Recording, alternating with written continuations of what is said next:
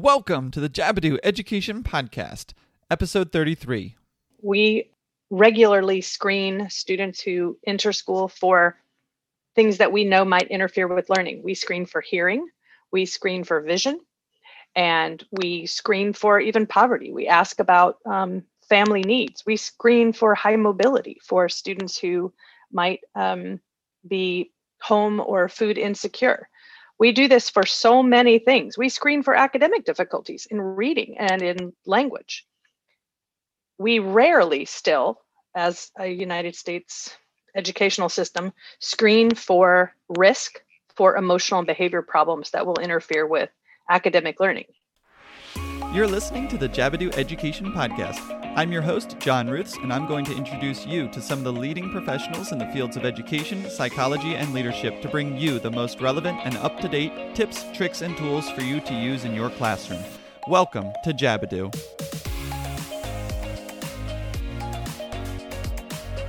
Hey, what's going on, teachers and educators? And thank you so much for tuning in to this episode of the Jabadoo Education Podcast.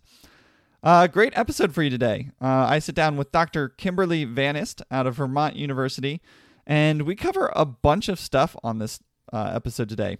Uh, we start with kind of what you heard on the beginning there this idea of universal screenings for uh, trying to find students who may have social, emotional, and behavior disorders uh, and kind of what that would look like. And you know, this this COVID nineteen pandemic has, in a way, given us a chance to reset a couple of different aspects of our education system, and I think this is one of those that we probably could benefit from as a education system is doing these universal screenings. So, uh, so we chat about that. We also chat about how teachers, uh, especially new teachers, can begin to identify these students in your classroom uh, and what to do about that. And then we wrap up with a, a conversation around uh, what she really likes to work or uh, research, and that is uh, using single subject case research, which kind of in a way is, is research that we are already doing as teachers. Uh, it is essentially a way of uh, documenting change over time when the control for your study is the thing that is changing, is the people or the person who uh, you are implementing a change and you're trying to document that change over time. Um, and so we wrap up with that conversation and um, really about how teachers can start to get involved and start to share the uh, quote research that is happening in your classroom literally on a daily basis. So, um, great, great episode for you today. I'm excited for you to hear it.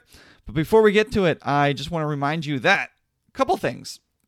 First is that we have show notes for every single episode. So this is episode 32. So you can find everything that we talk about on this show. Uh, you can find it jabadoo.com slash show 32. And a couple things that you will find there, uh, I want to highlight. One is that we have an email newsletter that I send out. And right now it's really just a reminder that uh, a new episode has released.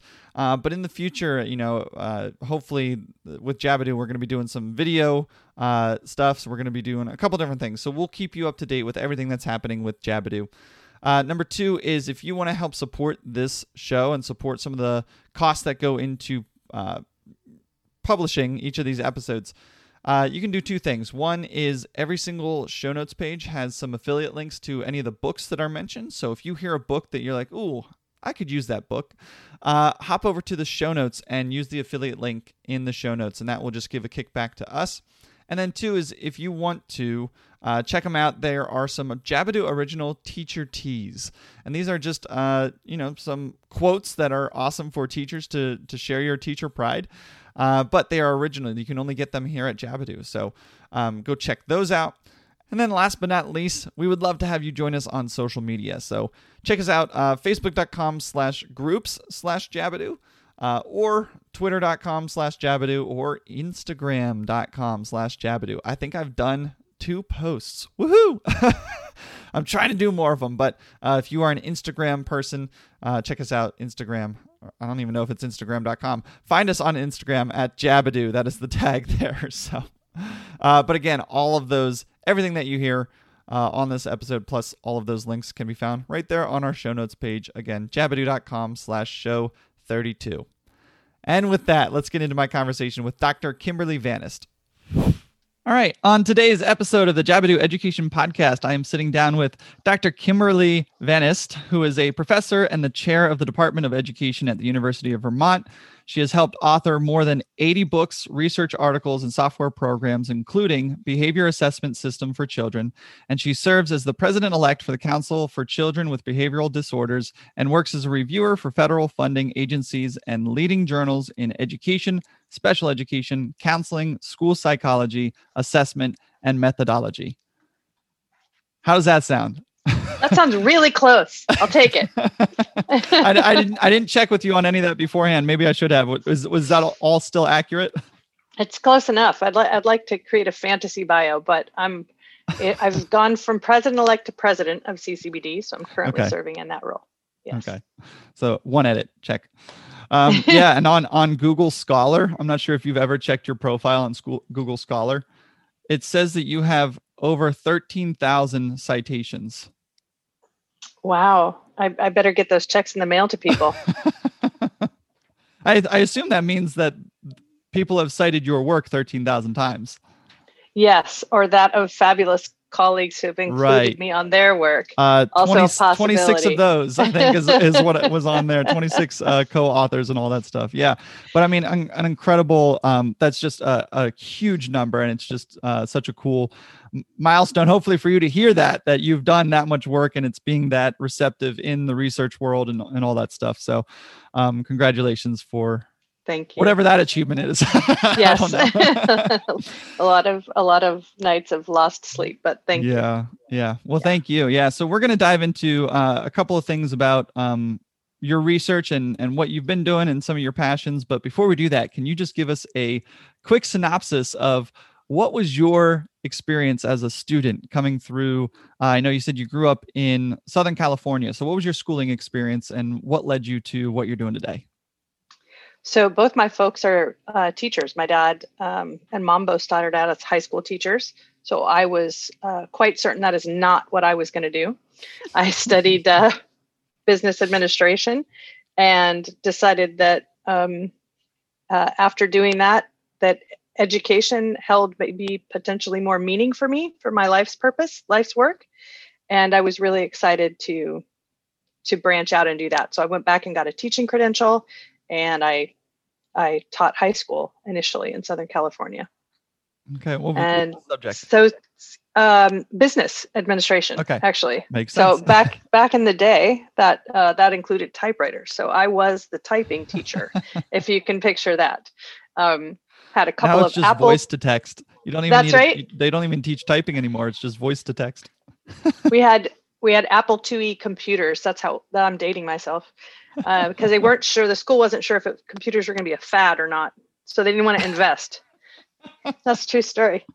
Hilarious. I taught accounting and fashion merchandising, which was a real class back then, and uh, yeah, yeah, a whole whole eclectic uh, crew of uh, subjects. But Voc um, Voc Ed, Yep. Yeah. What was uh probably your because you're you're still a professor, you're still teaching, you're still in that, but what are what are some of the pros and cons of uh teaching high school versus teaching in college now? well, sometimes it doesn't feel that different. I, I also did a year at as, yeah, uh, a, as a middle school apart. teacher. Yeah.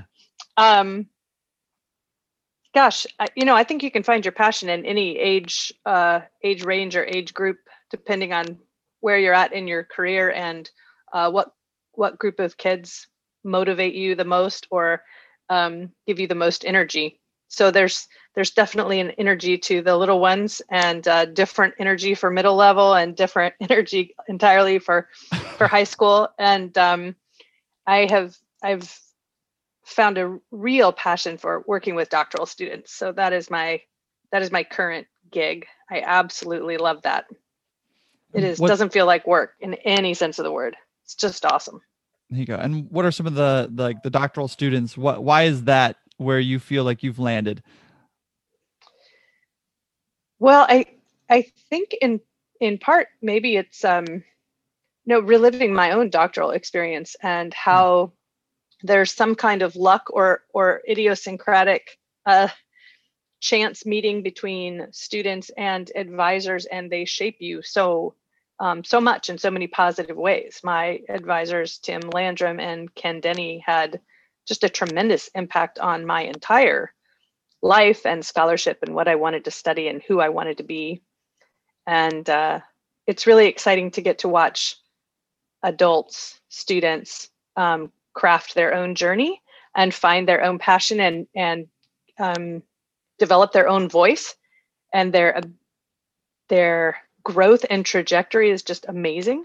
It's just uh, it's so rapid and it's so transformative. So it's a it's a terrifically fun thing to watch and i i feel privileged every time i get to participate in it.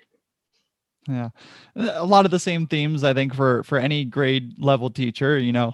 But uh i think uh something that you just mentioned that kind of resonated with me was that it, it was where you had your joy right it was it was the transformation that you saw in yourself and now you get to pass on that transformation to these students in the same capacity as where you felt it right and i think that's probably ties in nicely with a lot of educators as well so absolutely uh, yeah. So your research now and some of the work that you're doing now, um, emotional and behavior disorders uh, is is one of the uh, facets of your research and what you work on. So, um, obviously, we all have uh, students. You know, if we've been in education for a number of years, you you get to experience students who have uh, either minor or major social or emotional or behavioral disorders. So, um, can you just give us a brief definition, your definition of what is uh, emotional and behavior disorders?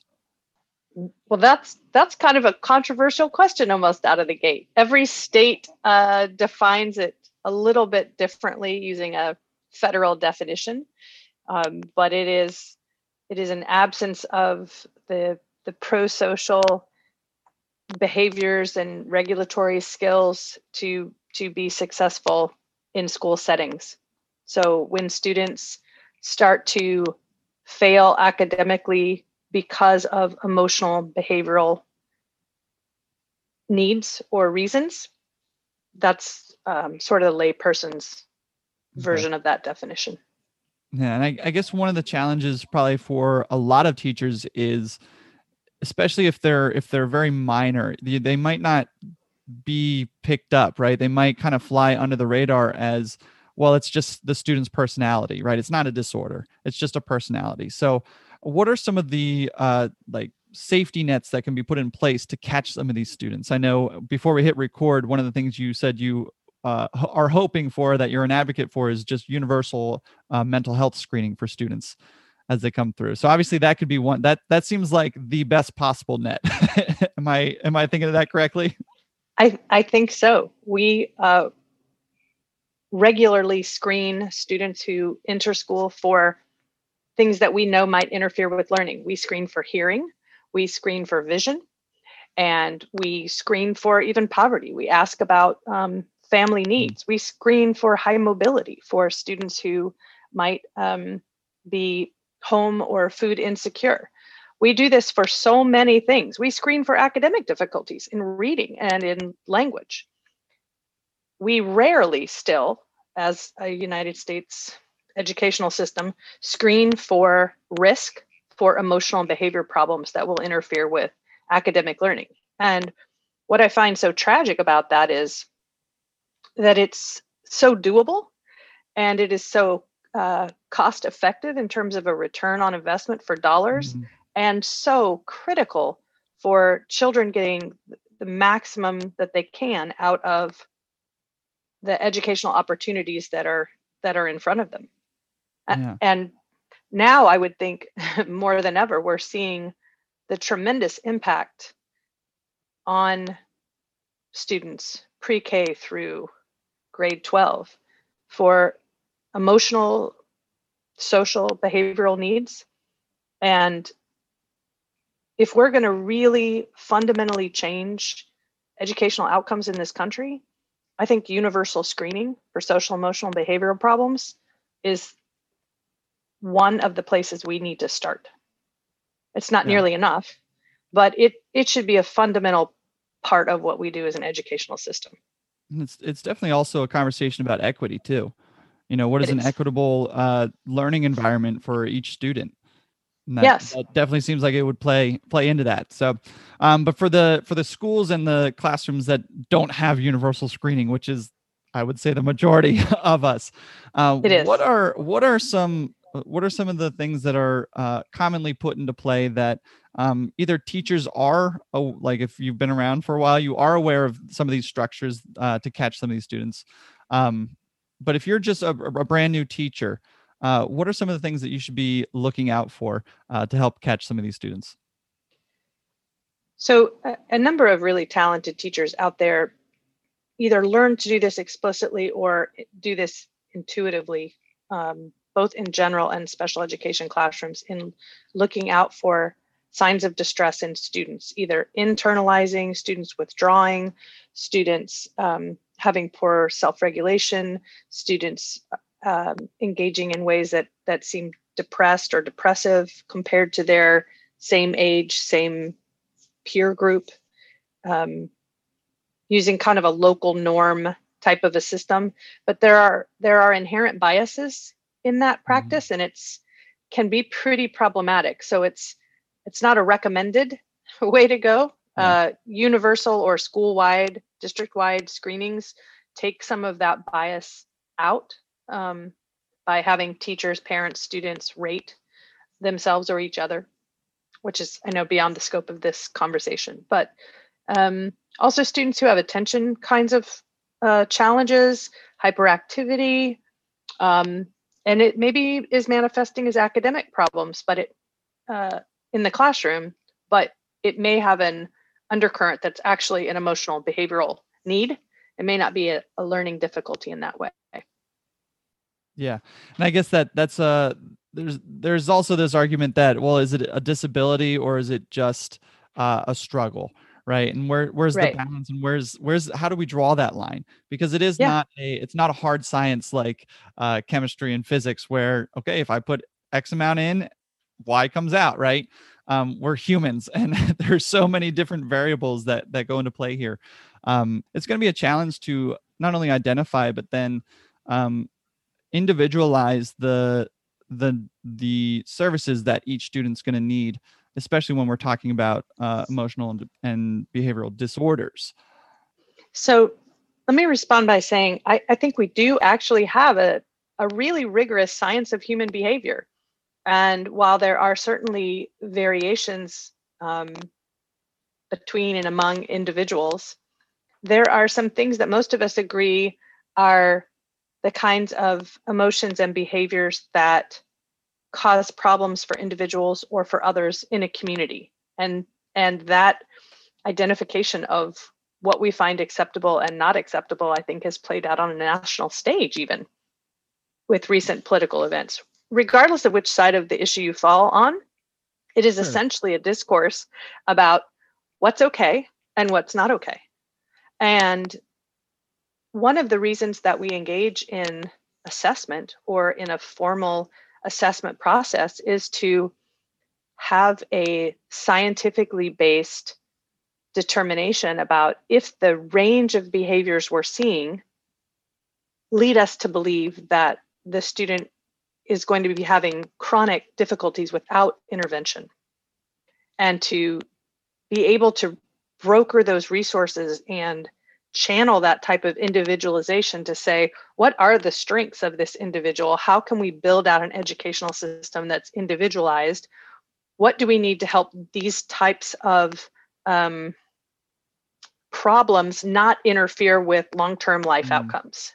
And that's really the the whole point in the nutshell yeah and we just uh, as you're saying that what comes to mind is i just had uh dr um oh goodness uh william William Hunter, Dr. William Hunter out of uh, Memphis on, and we were talking about MTSS and RTI and PBIS, and that just it seems like such a nice fit for what you just said there. So uh, we'll link his episode in the show notes. So if, if anybody wants to hear more about those systems and how they work together to kind of create an additional safety net, um, we can go listen to that as well. So, um, yeah. Can I touch uh, back on that? Go for uh, it one of the things that I notice sometimes with novice teachers is a fear of speaking out. Mm. And when I've engaged with schools at looking at kids who might have elevated levels of risk, I want to be clear that we're all at risk. for for any variety of things. But when you have elevated levels of risk in student populations, sometimes new teachers are a little concerned to share their thinking or their ideas. And it's not until they get with others that they either feel validated that they're seeing something that looks different in the classroom or looks um, problematic or challenging or worrisome, or they may meet the experience, they have the experience of someone telling them, "No, I don't think, uh, I don't think that is problematic," or "I don't think uh, I would do anything about X, Y, Z." And what I would say is, there are so many resources out there that have good evidence-based validated research protocols backgrounds behind them that folks can get both local insights but to also look for external um, ideas or validation for for thinking about kids and to to pursue assessments uh, when that gut checks tells you that there's just right. something that needs to be addressed. Because if we provide additional services teaching teaching social skills teaching how to say no to a teacher teaching really simple things like how to self-regulate or how to um, advocate for yourself. Mm-hmm. if we teach that and somebody doesn't need it it's probably not going to do damage. Right. Yeah. Right. But if we skip it when we know that one in four adults is going to have uh, issues with anxiety or depression, and we never talk about these things in schools mm. in ways for just self awareness, um, kind of psychoeducation to understand that it's not something that means that, that there's something wrong with you, but rather how to seek help and how to advocate for yourself. Then we, then we, we're not using that um, safety net. We're we're missing it yeah. And I think that's a, a critical, important. I don't know how many times can you say critical or important in one sentence. It'd be a good thing to do. Yeah. So I encourage novice teachers to, um, yeah, if you see something, say something. yeah. Yeah, I mean, uh, I we obviously we've got the uh, exit ticket questions that have the resources, but can you just uh, share some of those resources right now, just while they're fresh in mind? What are some of those things that uh, novice teachers should go check out? Well, there's a variety of centers out there. There's the National Center on Intensive Intervention. There's also the um, National Center on Positive Behavior Intervention and Supports. And I would encourage you to also look to the universities in your region or your area and see who might be around that can offer additional um, advice or expert opinion. Yeah yeah one of the things that you said um, just there is that you know what's i've heard this said before that what's good for students with disabilities is good for all students right? So sometimes um, yeah. But it probably won't probably won't hurt them yeah yeah. That's that's a yeah. I've never heard that uh expression but it it makes sense right? Makes sense yeah so. I i don't want to i don't want to suggest that i think that you know all kids are the same or that um, there there is good teaching that is good teaching for everybody, but there's also a whole skill set of really specialized instruction for individuals that have more complex needs or things that don't fit within the sort of normal distribution of of of needs in the classroom and that's that's part of the reason why we have special education so that students can mm-hmm. get additional and have protected um, access to education. Yeah. Yeah. Very cool. Um, yeah, so uh, let's transition then into the last thing that we are going to touch on was just uh, your a lot of your research that you do is uh, around single subject research, which uh, we said earlier was is kind of uh, unique to education, psychology, and some of these um, what you might call softer sciences, right? Uh, what is a single subject research like a um not project but uh design. design. What is it? Sure there you yeah. go. What the heck what is, it? What is it? What and is how, it how anyway? can, how can teachers like what is it and how does it uh, benefit students in the classroom i guess? Sure. So single case experimental design um, has been around for a very long time. In education and psychology and special education, it's very commonly associated with applied behavior analysis. But um, these types of research designs are also used often in neuro rehabilitation or in the communication sciences or in epidemiology. Anytime you're looking at an individual or a, um, a, a single case, which might be more than one person, and you're comparing a baseline condition to a treatment condition. So rather than have a sample that has two very large groups of people, one being control, one being treatment, you're essentially setting up the individual or individual case as the control. You're introducing some type of change, intervention, strategy, program, and then you're taking repeated measures across time to look for differences. So that's kind of it in a nutshell. In in the classroom, um, if you were interested in someone's, let's say, homework getting turned in behaviors, you might have a baseline condition where you're measuring how much homework is getting turned in on a regular basis. You might start a new program or a, or an intervention to reinforce homework completion or to set up a peer buddy to check to make sure backpacks come in so that the kid has it in a classroom that they can turn it in. And and you might continue to measure how much homework's getting turned in to see if that works that's a pretty simple illustration. Yeah. You might have uh, an, in another example you might have uh, math test scores for by by week or by day these quizzes that say 20% accurate 20% accurate 30% accurate and then you start a new program. Again maybe it's peer tutoring maybe it's using a classroom reinforcement system or a token economy maybe it's you're changing your teaching strategy or your style maybe you're doing more manipulatives more um, more project based learning. And then you would take those same test scores and see if they go up to 30 40 50 60 80 percent. And and through that if you repeat that process enough times and you have more than one replic- replication of that demonstrated effect you can have some confidence that what you're doing is making a change in someone's behavior yeah. That this is uh, something that i've been uh, a little more interested in recently is just this idea that teachers are doing research all the time whether we know it or not whether it's documented or not. You're always focusing in on one student and okay here's let me let me give you extra help here and does that help you know does that change something? Or or this class is not responding to this assignment so let's adapt and change it here and then oh look they responded now and okay let's continue to do that right? This is all just undocumented research to a certain extent so um you know it, i think there you know if, if somebody's listening to this podcast for the first time you this is the first time you're hearing me say this uh, there's definitely a gap between uh, research for education that does not take place in the schools right and not that it doesn't take place in the schools but that's not being led by the schools right? I think there's this notion that we we rely on uh, you know universities and research centers to come do the research and that's not like that that doesn't have to be the case. Teachers can document as long as you document it the right way and you put it together in a in the right way you can publish research directly out of your classroom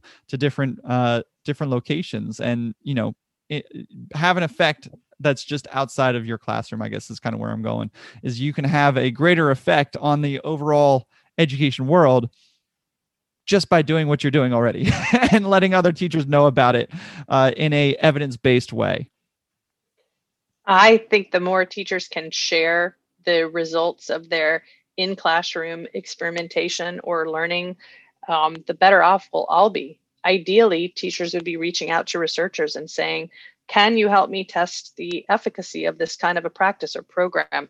What are you seeing here? What measures would we use? And those would be brilliant pairings between people who have the time, energy, and job description to go look at research, find the proper instruments, do the direct observation, and the teacher who is the heart and soul, art and science of what's happening with our students in schools. I mean, teachers, you say teachers are doing research in classrooms. They absolutely are, undocumented, as you said, and they're doing everything else all at the same time. So yeah. they are the most amazing uh, people for their ability to interact with this way. So and they don't have time for self promotion or Mhm. uh, letting other people know about what's going on that's that's really great in their classroom so the more they can partner with people outside of the classroom in institutions of higher ed i think we'd all be the better for it Yeah. And I think i unless you're in an extremely rural location, you're probably no more than an hour away from any institution that's doing research. So the accessibility is likely there. Um, and i think so the pandemic shows us that you can be as rural as all get out if you can get your car to a hotspot a wi-fi or um, or work with the district to, to make sure you have wi-fi access you can get to a university yeah, it's uh actually the yeah somebody else on a on a previous podcast and uh I do such a horrible job of remembering exactly who said everything, but talked about uh it was a uh a, a a star initiative I, I believe is what it was called. We'll link i'll find it and link it to in the show notes but it was essentially that. It was there was a specialist who was uh, located one place but they had these webs that went out and branched out and they did zoom meetings and they had a community and they were helping teachers in very rural areas of the country um, address some of these very specific needs of some of the students that were coming through where they might not have a full-time behavioral analyst or they might not have a full-time special education teacher um, but they still had the connection to do that. So we'll link that in the show notes uh, if you want to hear more about that episode. Uh, and forgive me whoever whoever the guest was who was talking about that it, my, the name escapes me right now. But um, speaking of though uh, i was going to wrap up with this before we head over to our exit ticket questions. Um, obviously the the pandemic and the zoom fatigue is real even though here we are on zoom having this conversation. Um, and there's such a need right now for students with emotional disabilities and with um, cognitive disabilities and all this stuff that are missing out on some of this interpersonal stuff um, what would be one thing that you would say teachers who maybe are utilizing a hybrid or a virtual classroom right now how can you still meet the these social emotional needs of a lot of these students? What are what are some good strategies in that sense? Oh wow that's such a big question. Sorry yeah can you bring me back for a second podcast let you prepare um, yeah well so I'll, I'll I'll start while you think. I'll just start with something that I've I've done this year. Is the first five minutes of each of my classrooms or each of my classes, I just start out with something called good things, and I just let kids tell me, hey, what's happening outside of school that's brought you joy recently, you know, or what are you looking forward to, and just having them share it and and be excited about it for a little bit um, has has I think elevated the uh, just the positive atmosphere of a virtual and digital learning environment. I, I love that. I I think you're speaking to the idea of being connected or connectedness, and this can be a time for great isolation for um, students who may be spending the best part of their day at school, even when they put their heads down and don't act like it. It may be the safest, warmest place Yeah. that they have, and some of those um, healthy environments are no longer accessible to, to them. Others are are at home. They may be perfectly warm, safe, and full, but um, parents are working um, as as we both are, and it can be um, a stressful home environment just because of the onset of the the pandemic. So Yeah. I do think maintaining those personal connections, giving kids opportunities to um, take breaks, uh, work with peers in small group settings, you know, the breakout rooms, and then being really flexible about timelines and deadlines so that students who have additional needs at least get the opportunity to get those needs met. And then to watch our use of, of punishers and, and punitive interactions Mm. so that they're not aversive. What I'm what I hear from teachers is that, oh, those quote unquote, those kids um, that are that are struggling just don't come. They drop off, they don't show up on screen. And so where in a physical environment they're still there, in a virtual environment, they're harder to chase down. They are extremely hard. Yeah. Um, I've had that experience too. Yeah, we're you know you've got 20, 20 kids on the list, and oh, there's only 18 here today. Yep. Sending send a And message, got to reach out. Yeah. Yeah, Mm. it's those same two. So if if we can create a space that is um, safe, uh, at least there may be a desire to come, um, and then we can work on the logistics of for those kids who who can't get there or are struggling with that piece of it, as opposed to putting up barriers with a lack of connectedness or a lack of caring. Mhm. And then you have two barriers one, the technology or access, the physical access, and then the you know emotive access of i'm not wanted there Yeah. So it is it is not an easy time for anybody, but uh, yeah, It just a, a reminder to just make that little extra effort to reach some of those students who, uh, like you said, we they might just kind of drift off into the shadows, and we don't really know that there's a problem. But just to acknowledge that, you know, we need to we need to go out and we need to meet them and rope them back in because, like you said, this this might be the only thing that they have that's going positive for them. Um, just And to depending on the ask-.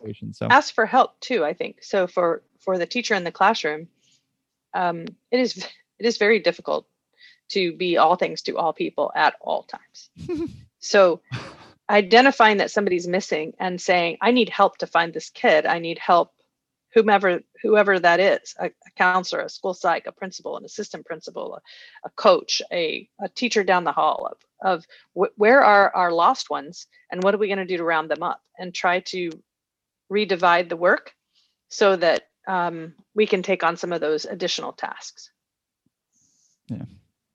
I love it. Awesome. Well, uh, I don't want to keep you too long because I know you said uh, you're running off to something else. So, um, is there anything you wanted to touch on here before we wrap up and go to our exit ticket questions? thank you so much for having me i appreciate the opportunity Awesome. Thank you. Yeah. So this uh I end every episode with our exit ticket questions. So these are the same four questions that I ask everyone. And the first one then is uh, do you have a book recommendation that teachers should read? Uh, yes. Read something fun. Pursue a hobby. Choose choose something that will help um, refill you during a time when there's so much being asked of you. You're always showing up and saving the world and uh, right now you're you're doing it from your phone or your laptop in a room with a who knows uh, however many other people competing for that same bandwidth so so pick a book that is fun for you and um, make sure you take care of yourself awesome. so I that you can that take one. care of others yeah Yes, right. take yeah, it's the it's the uh the mask on the airplane rule, right? Take care of yourself It before is. you take care of others. So um that's the first time that a book recommendation has picked something that's enjoyable for you to read. I love that. Thank you. Mhm. Uh question number two then is uh do you have a digital resource or a digital or a hard copy or just general resource uh that teachers should check out? I guess we we listed a couple actually earlier, didn't we? we with- yeah with we did those, we listed a uh, couple um i council for exceptional children also has a list of uh, good resources available aera you know any of the professional educator organizations Yeah, that's uh yeah, any any organization that is for like for me, it's Pennsylvania Music Educators Association has a l- ton of resources, right? And then they have a Yeah. conference each year. So yeah, if, if you have never been to an education conference, make that a priority.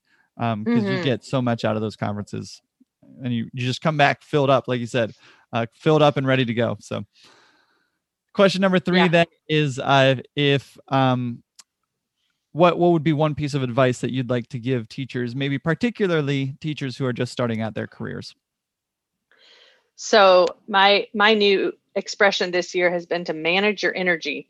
We always talk about mm-hmm. managing our time and I am saying manage your energy because time is limited, energy is not. And the second part of that for me for teachers is to know your worth. That what you're doing for students every single day and their families is making an impact. You may never see it it may be five years down the road, 10 years down the road. If you stay in the position you're in, you may get to hear from that student much later about the impact you made in their life, but you also may never know. You are, um, in the words of someone else, planting a tree that other people will sit in the shade. I think that's how that goes. Hmm, So Yeah. know your know your worth because the sometimes the, the the students and families aren't aren't thinking about it enough to tell you. sure So let me tell Yeah. you, you're important, really important. i love that thank you and then the last question is if anybody has any comments or questions about what we talked about today where would be the best place to send them to reach out to you I would love to hear from people. Kimberly.vannest at uvm.edu. or you can look me up on Twitter, SPEDProf, S P E D P R O F. And we will have those linked as well as everything else that we talked about in this episode linked on the show notes page. So you can just go over there and check them out there. So Wow. Yeah. Dr. Kimberly Vannest, thank you so much for joining me today, taking your time uh, to chat with me. And thank you to JT Taylor again for hooking thank us you, up. JT. Yeah. All right. I think shout out to him. Probably four, four or five now that he's that he's referred. He's like, oh, you got to do this one. Oh, well, you have to talk to them. Oh, well, tell him about this. Oh, well, I love JT. He was he was really enjoyable to talk to, and I've I've been thrilled with everybody that is in his inner circle. So yeah, big shout out to JT again. terrific, terrific guy. Absolutely. So, and he was a for again, if you're this is the first time you're listening, he was a prior episode, so we'll link to his episode as well. I think that's and he was a long episode. Yeah. He was, but you know what? It's just a good good old time. Walking tacos. talked about walking tacos. I put that in the title. Anyway, we'll have all that there. Yes, man, oh man, thank you so much for your time. This is thank been awesome. you, thank you, and and check out resources and conferences that that CEC Council for Exceptional Children offers on a national or state level. Also, there's the Teacher Educator Conference for Children with Behavior Disorders that happens in the fall every year in Arizona, in Tempe, Arizona.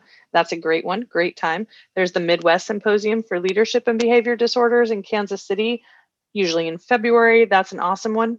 Um, and then there are great research conferences out there too. But there are there are so many ways to get involved. So find your professional community, join a group, and um, have a great uh, have a great rest of February. It's February, right? it, yeah, it's still February. have a great February. Uh, Doctor the Kimberly. Or, whew, we're we're at the end of our call. We're at the end. Kimberly yeah. Vannest, thank you so much. This has been wonderful. Thank you. It's been a pleasure. And there you go. Big thank you again to Dr. Kimberly Vannest for joining me uh, and taking the time out of her schedule to do that. Uh, and I've got two things that I want to highlight on this episode. Uh, the first one goes all the way back to what we talked about at the beginning, which is this idea of universal screenings for students. Um, and I think what you know what she said is that it it would be both cost and energy effective to identify these students early on in their education, as early as kindergarten, right?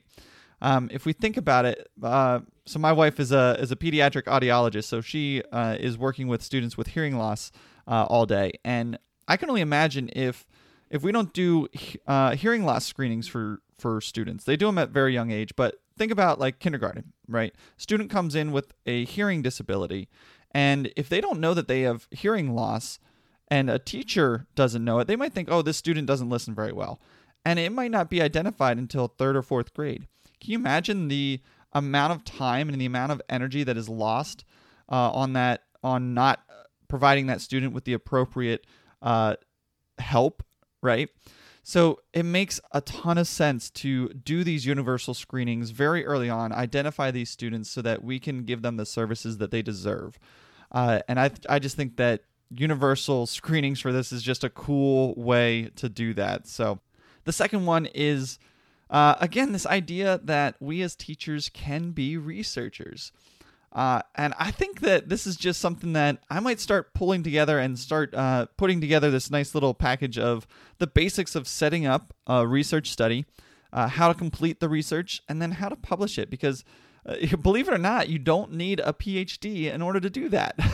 you just have to do the correct work to make sure that the study is valid and that it is accepted by the uh, the greater research community. So um, be on the lookout for that in the next couple weeks and months. Uh, that I, I feel like I that might be something that I start to work on. So, all right, that is all I have before I send you away. Uh, just a couple reminders that one, go check out the show notes.